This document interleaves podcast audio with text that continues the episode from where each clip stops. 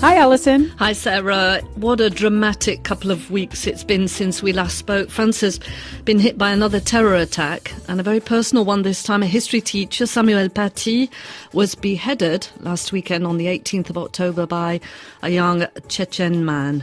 Yeah, and the murderer was angry over stuff that he had read on social media posted by the parent of one of Paty's students. Um, the parent was angry that the teacher had shown some of the Charlie Hebdo caricatures of the Prophet Muhammad in class. This was um, part of a lesson about freedom of speech. Yeah, and all of this is coming in the wake of the trial over the 2015 Charlie Hebdo attacks. Mm-hmm. And President Macron made an emotional tribute to Paty at an official ceremony last week. At the ceremony, they played out the song One Love by U2, which was uh, favorite song.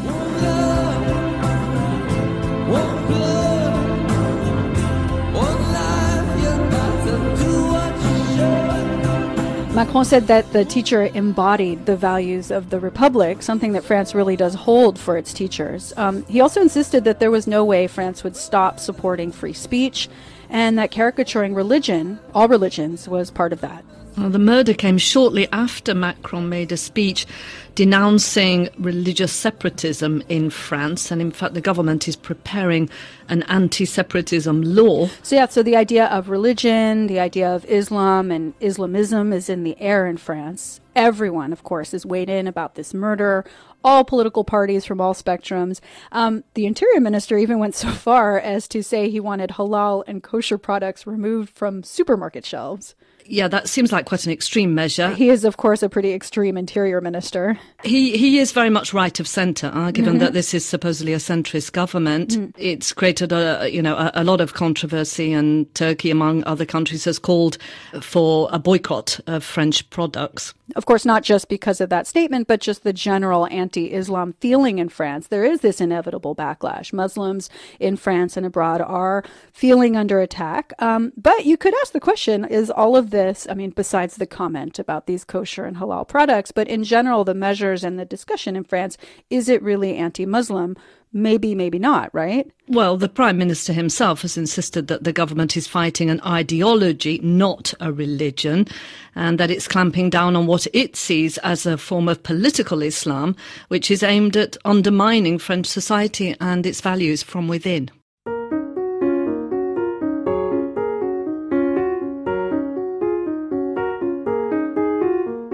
So, speaking of French values, I mean, traditionally, as we said, it's teachers who are tasked with passing them on to students. Teachers, of course, were completely shocked about this murder, as we were all, um, and they're already under a lot of pressure with COVID.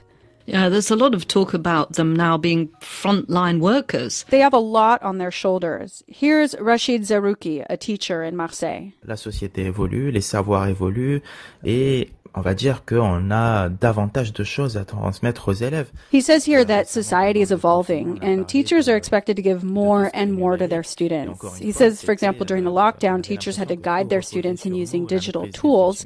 Now, Samuel Paty's beheading brings up questions about Republican values, secularism, tolerance. It's a lot of responsibility. Les moyens, c'est euh, c'est jamais assez en fait. And there are never enough means. Zerrouki is 28 years old, originally from Morocco. He's been teaching in a middle school his whole career in a special class called a SEGPA. This is for students who have failed to learn enough in elementary school to move forward in middle school. They're difficult kids. They have family problems, medical problems. He's actually trained as a primary school teacher, and so he has to get these kids up to speed. He teaches laïcité or secularism as per the program. J'ai beaucoup évolué ma façon de travailler sur la laïcité, mais uh, he says over the years he's developed a way to teach laïcité. So this is secularism à la française, which guarantees both the neutrality of the state in terms of uh, religion, but also guarantees freedom to practice your faith or not, uh, whichever uh, is the case, but in the private sphere. Yeah, and as he says, that that has been taken, you know, in and out of context, but he really sticks to the text, the actual code of conduct, which is actually posted in every school. The language in this text is legal, so he has the students work in groups to figure out what it really means, and then they rewrite it so it's in a language they can explain to other kids. Je trouve vraiment que, euh, alors que j'ai des élèves qui vraiment euh, sont difficiles à, à, mettre en route, à mettre au travail, là c'est un sujet qui les intéresse parce que. He says for his students who have a lot of problems, this is something that really catches their attention because it's a subject that's all over the news and they already have preconceptions, a very negative view of laïcité. Ils ont une image négative de la laïcité, ils ont une image d'une laïcité qui est contre la religion. This is the view that laïcité is against religion, he says, but it's not true. That's fed by some in the media, he prefers to focus on the text. Laïcité is one of the so-called Republican values that French schools are expected to transmit to students. And it falls especially on teachers of history and social studies, like in the case of Samuel Paty. Yeah, yeah. So I wanted to hear about what these teachers thought of the situation, um, if they're now maybe changing how they're teaching after the murder. Um, I reached out to Julie Van Rechem. Yeah, she's been on the podcast before talking to us about how to teach the Holocaust.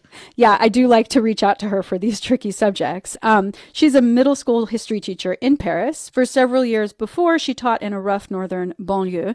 Um, and, and I'm interested in her perspective here because she is really, really dedicated to her students. Um, maybe not exactly the typical French teacher, but she has put a lot of thought into these subjects. She told me that showing the caricatures is not specifically part of the curriculum, but she is tasked with providing providing students with media literacy. And she has shown the Charlie Hebdo caricatures to her students.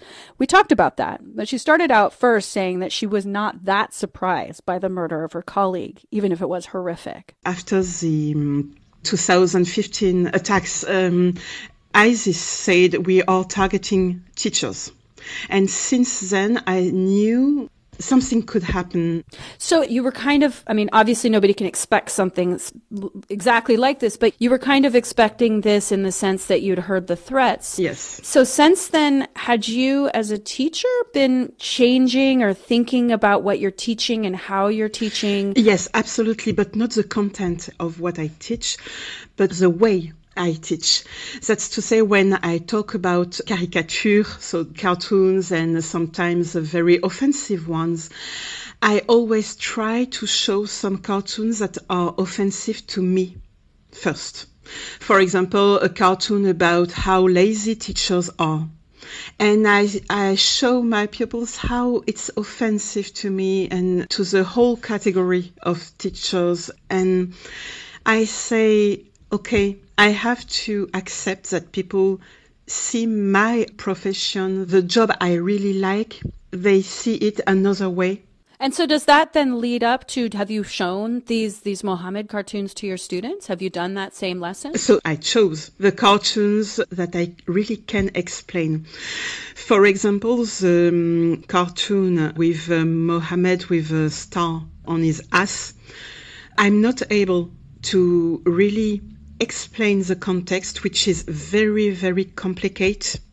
Uh, I think it's about riots in Egypt. This is the cartoon that got blown out of proportion with, with this current situation. Yes, I think I believe it. I'm I'm not sure. Uh, we were not in the same classroom, so I I absolutely have no idea what he said, what he explained. But the thing is, if I choose a cartoon, I try it to be not on too many levels of understanding. That's, for example, in that cartoon, you have something which is related to nudity, pornography, erotism. So three words, very, very, very hard to explain and to give a nuance to teenage people.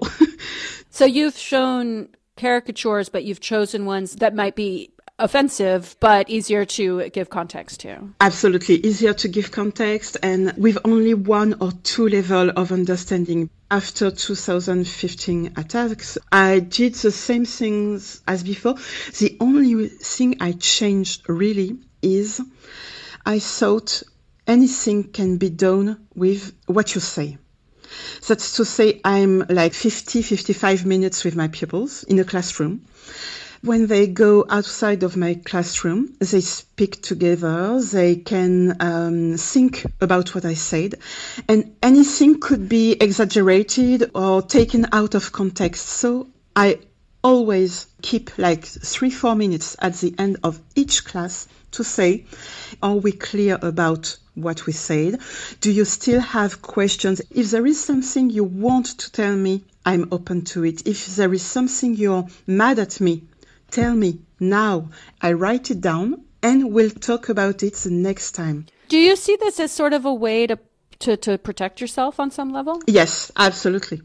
Have you had students, you know, get mad and say, you know, why are you showing these cartoons? No, um, in fact, maybe it's uh, the, um, because I really choose very, very well. Uh, I, I, really take time to choose the best cartoon. I had some very funny experiences with nudity on some artworks. The, the pupils coming at the end of the class and saying, you know, uh, the, the lady was naked on the artwork. Do you know that? I, I always accept that kind of questions. And I always say, oh, it's a very good question. This is my way to tell the pupils, your questions are allowed. And if you go back home, and talk to your parents about what we saw and what we worked on. Maybe they will have their own opinions, they are entitled to, but maybe they won't have every answers about it. So if you want to talk about why is there nudity in that cartoon or something like that, maybe I can answer and I will take the time to to address this. And there was a thing with a young lady about the Armenian uh, genocide. After the course about this, she, she told me, Mom, I have a question, but I really, really, really don't want you to take it for you. I say, yes, ask me, you can. And she was so cautious. In fact, her question was, my father and my brother told me that the genocide didn't happen. I believe you when you say it happened, we have sources, etc., but I don't know what to think about this. And I said, that's a very good question. I asked uh, her if I can have some questions about her father where he was um, educated. It was in Turkey. So I said, you know, in Turkey, the programs in history are different. And the writing of history, it is related to each country. So in Turkey, you can't teach that the genocide happens that way. And I said, don't be afraid. I won't think you are like an extremist asking that kind of question.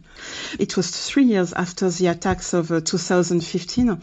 She was absolutely scared that I could think she's an extremist and I would report her to the headmaster. After this, the teacher who who was murdered last week. There's been a lot saying about teachers being the the ones to transmit laïcité and secularism. Are you the only ones to do that? Uh, I think the teachers transmit the laicity the way it was written in the law. That's to say, there is an absolute freedom of consciousness. This is the law of 1905. But the way it is spread in the medias by politicians in the discourses, everything, it's more like the absolute neutrality of citizens. Like no religion allowed at all. No religion allowed at all. And it's the complete opposite of the uh, laicity law. So as teacher, we're a little bit between. In between, we have these two injunctions. We, we know what we have to teach, but what the media says, what the parents ask sometimes, what politicians ask is not at all what we are asked from our institution after the the murder last week, I feel like everybody's have something to say about it. Politicians, activists, eh, you know, everybody has their oh, say, yeah. right? um, but what's come out is this sort of putting teachers up on a pedestal. It makes me wonder, as a teacher, how do you feel about that in the sense that you're kind of being asked to transmit all the values of France to these students? Yes, I, I always say I think we are the alpha and omega of French society and its problems. That's to say, if there is an problem with dealing with migrants, we should in schools do that. If there is a problem dealing with um, Islam, we should in schools do this. Not everybody agrees with you, of course. Yes, yeah, but the thing is, uh, I feel like if something happens regarding the, the values of France, and I don't, really don't know what values mean. Les valeurs de la République, right? It's a kind of a lofty term. Yeah, exactly. And it's, it became like a coined phrase les valeurs de la République, you don't know what it means, but we have to teach it, okay? And that's to say, I think the politician uses the school as a tool to um, show that they are dealing with some problems, but we don't have the means to do that. So, Sarah, not enough means. Uh, that echoes what Rachid Zerrouki was saying earlier in the program. Yeah, and it's a lot to ask of teachers. They're already stretched quite thin. The government has called a Grenelle or consultation on education in the next few months, in particular to consider wage increases and such things. But now, of course, it includes security. Maybe all this might change a bit how teachers are valued. We'll have to see.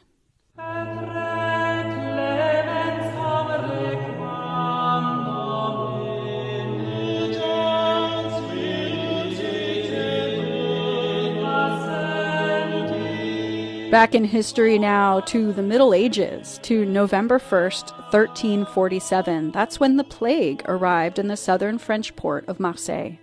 Mm, the plague, yeah, this April, France's health chief, uh, Jérôme Salomon, compared the current COVID pandemic to mm-hmm. that 1347 plague pandemic which is a pretty serious comparison because Marseille, of course, was the first point of entry for the Black Death into Europe. It then spread from there. It killed, by some estimates, up to 45 million people, or half of Europe's population, in just five years.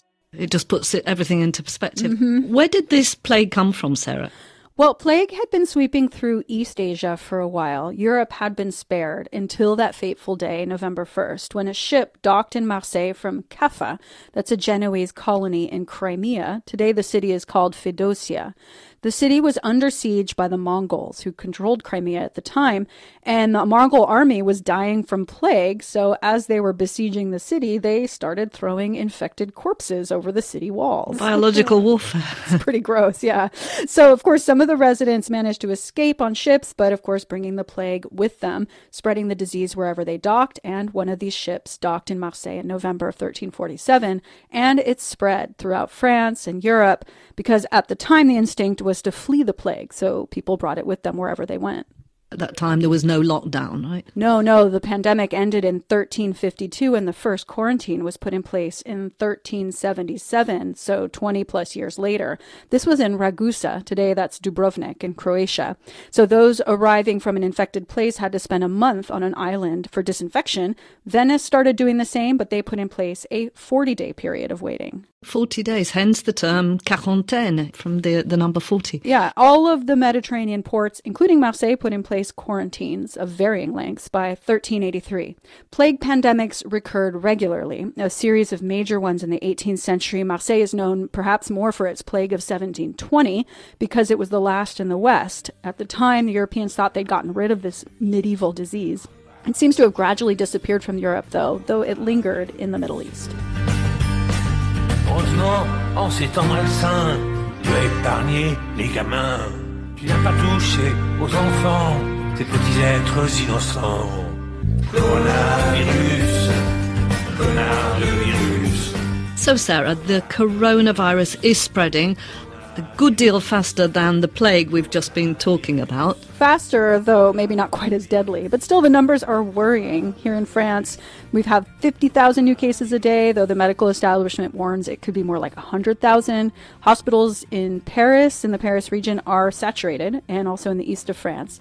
Um, though we are now entering a phase of increased lockdown, hopefully to get those numbers down. But last week it wasn't so alarmist, and since it's the school holiday period, I, like many Parisians, tried to escape the curfews and everything by heading off to a corner of southwest France called the Pyrénées Orientales, which has been a lot less affected by the virus than the Paris region.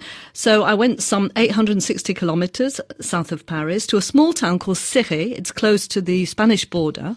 No, that's a region called French Catalonia, right? It belonged to Spain until 1659 a lot of people speak Catalan. They do. And so the street signs are all in both French and Catalan.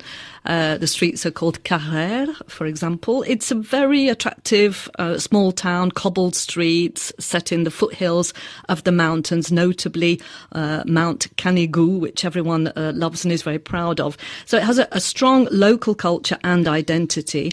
It had been relatively protected from the virus. There were very few deaths during the first wave. So people there perhaps feeling a little bit immune to this virus. Mm. But then last Friday night at midnight, the Pyrénées-Orientales département became one of the 54 to go into red alert with a 9 p.m. to 6 a.m. curfew. And so all the bars and cafes are closed if they don't serve food. I went out to talk to people on that very last evening before life as they know it, was put on hold for six weeks, and I found there was a lot of incomprehension.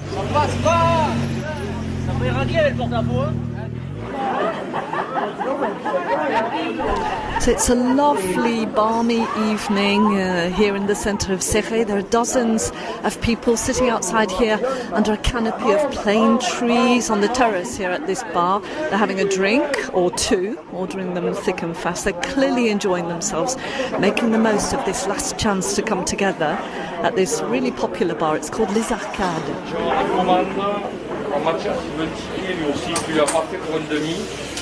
Ouais, je vais servir juste là. Ce soir, ils sont venus euh, pour faire une dernière soirée euh, avant que ça ferme. People have come to enjoy a last evening together before we close. It's crazy, laughs the waiter Nicolas Barzac as he places another big order at the bar. On est dans un petit village. We're in a little village here. There isn't much COVID, so I don't see the need to close, he says. The level's gone up a bit, but I'm not sure that in a village like Céret it's that much of a problem. I hate coronavirus. Voilà. Il faut rester ouvert, c'est dommage de fermer, voilà, à cause de ça. It's a shame to close, you think? Few people would disagree with the bar owner, Elodie Al Kouf. She opened Les Arcades four years ago with her husband. They'll get financial help from the government during the six-week closure, so it's not as if they're going to go under but she can't wait to open up again. We'll get over it. We'll come back even stronger, she says. You've got to keep the faith. This bar is closing this evening because of COVID. Do you understand why? No. I don't understand. On the terrace, Sandrine is huddled up around a table with five of her friends. There isn't much physical distancing going on here. Rather than paying bars and restaurants to close, that's going to cost the country a fortune in unemployment benefits, she says. It would be better to confine people at risk and then pay them to stay at home, she argues. Let the others continue to keep our society going and the young people to carry on living their lives. So, where are you going to gather tomorrow evening or at weekends? Chez nous, on va creuser des tunnels. You're going to dig tunnels and have drinks at home. Voilà. But only six people. Are you going to respect this only six people rule? Non. Non, mais non, pas sûr qu'on respecte. Il se peut qu'on soit 7 ou 8 ou 9. So it's just not possible that you can only be six. You might be seven or eight. Are you going to respect the curfew? Il n'aura pas le choix. De toute façon, il tape au portefeuille.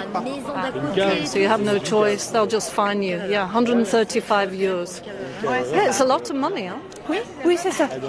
C'est ça. Oui, il est gentil, il est gentil. Il est fermé aussi. Il est fermé, mais ils sont tous fermés. Mais oui. oui. The next morning at the bustling Saturday market, everyone is talking about the curfew and the closed cafes and bars.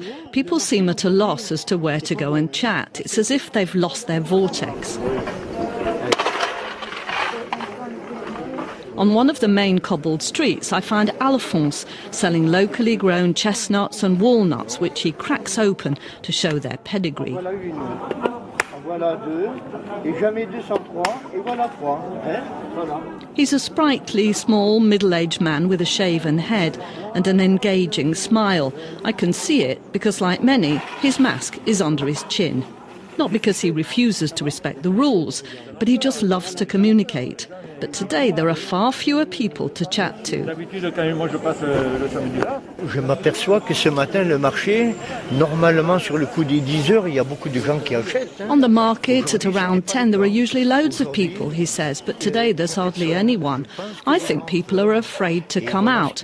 That's why it's a bit sad and quiet. Que ce soit mou comme ça, voilà. He's ambivalent about the curfew. Personnellement, je connais personne, non, non, non. Personally, I don't know anyone who's got the virus, so I don't think there's much justification for closing the cafes. Maybe if it was in summer, when it gets really busy, but now it shouldn't be a problem to keep your distance from people. So, are people keeping their distance? I ask him. Um, not really, he says with a shrug. Look at me, with my mask. I'm not really respecting the rules, am I?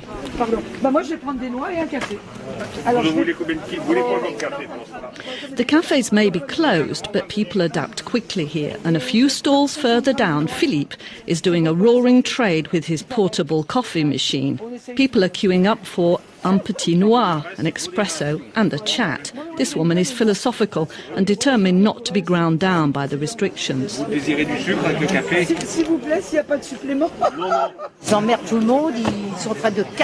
They're annoying the hell out of me, says another woman as she pays for a coffee and the opportunity to sound off. They're killing off the small shopkeepers. You know what? They shouldn't have let people go off on holiday during the summer. Now look at the state we're in.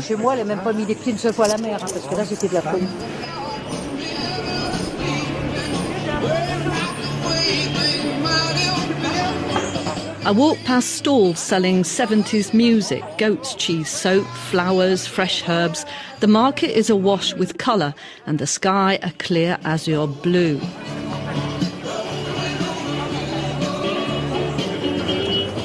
Les Arcades bar is now closed as promised, but the owners left the tables and chairs out on the terrace, and people are sitting down with their takeaway coffees to pass the time. A few embrace one another as they meet, keeping the tradition of la bise. At one table, Fabricio, a local librarian, is serving coffee from a thermos flask to a group of his friends. Je me suis dit, mais en fait, beaucoup de gens vont se retrouver tout seuls. Et c'est important bah, qu'on ne laisse pas tous ces gens tout seuls. I realised loads of people would find themselves alone this morning, he says, and it's important that they're not. So I just made a thermos of coffee for people to share. I'll do it for the next six weeks to create a link between people. I'm encouraging everyone to bring their own thermos though, because one for six people, it's a bit tight. Parce que là, un thermos pour six, c'est un peu juste. The virus is augmenting every day. The virus is spreading. Yes. Juliana Melo, a local district nurse originally from Portugal, has first-hand experience of the virus. Every day is, is a, you have an augmentation. Every day. Every day it's going up. And what kind of people are you seeing who have the Every virus? people, Not just old people? No, no, no, not just old people. Do you think that people take COVID seriously here in yes, Céret? yes, yes. Maybe now you're gonna put your mask because you are scared. Because they are scared. Her friend, Melina Kellner, runs a tea shop around the corner, and she reckons that people will fall into line in the end. Les Français, enfin, c'est des réfractaires euh, plus ou moins à l'autorité. C'est pas des gens très dociles. The French have a problem with authority, she says. They're not exactly docile, they do as they want. But in the end, when they get ill, they get scared, and then they get tested. We like to complain, but the government is helping us. We've got good healthcare here, and it's cheap. We have to remember that, especially with what's happening at the moment. Il faut s'en rendre compte aussi, c'est énorme. Dans ces moments-là, surtout. So, since then, of course, the COVID numbers are going through the roof, and the whole country is now facing some sort of lockdown for the next few weeks. Yeah, the ambiance in Céret might just be a bit different this weekend.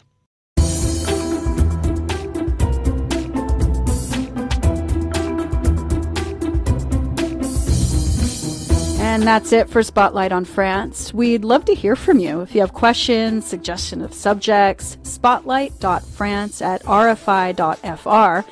And you can find us on Instagram. It's Spotlight on France. And this episode was mixed by Cécile Pompiani. You can find this one and previous episodes at rfienglish.com or wherever you get your podcasts. We'll be back again in two weeks on Thursday, November the 12th. Allison, see you then. See you, Sarah. Bye bye.